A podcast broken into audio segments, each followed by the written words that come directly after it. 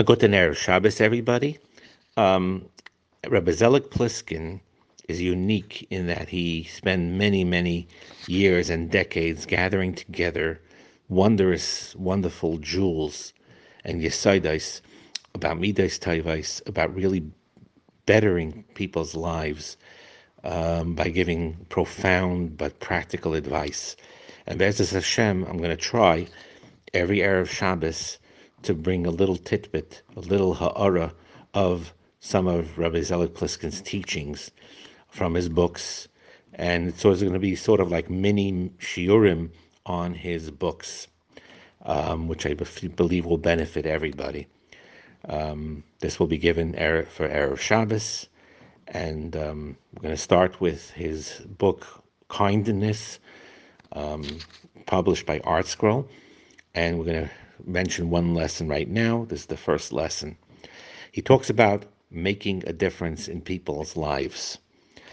And that is one of our tafkidim. We all have that ability to make differences in other people's lives, um, both negatively and positively. And the positive way that we can do it is beyond measure what we can do.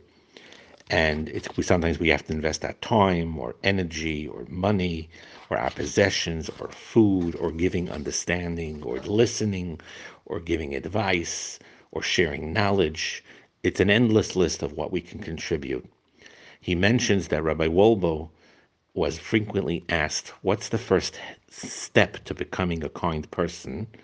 And he answered, It's to be aware of the specific needs of each person that you encounter. Like, what is this person missing? That's something that you have to come into mind every time you're interacting with somebody. And he wrote that it may sound easy, but as soon as you try to do this, you'll see it's not so easy. Because sometimes you don't know a person so well. Sometimes the person, he could tell you that's bothering him, then it's easy to help him. But very often they don't tell you. Sometimes he doesn't he doesn't assume that you're willing to help him. Sometimes you don't know him that well. Could be a stranger. So, so you learn over time to develop that sensitivity, despite the person being shy or proud or not feeling comfortable, to turn to others that you'll be able to discern what that person needs and our goals, and it's within all of our abilities.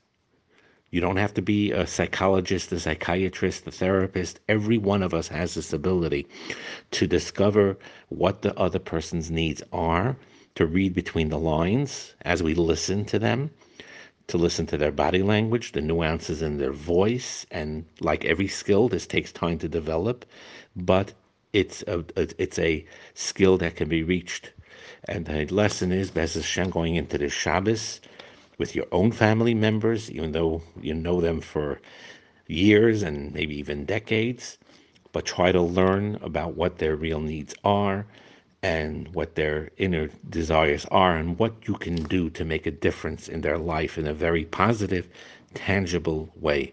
Have a wonderful Shabbos.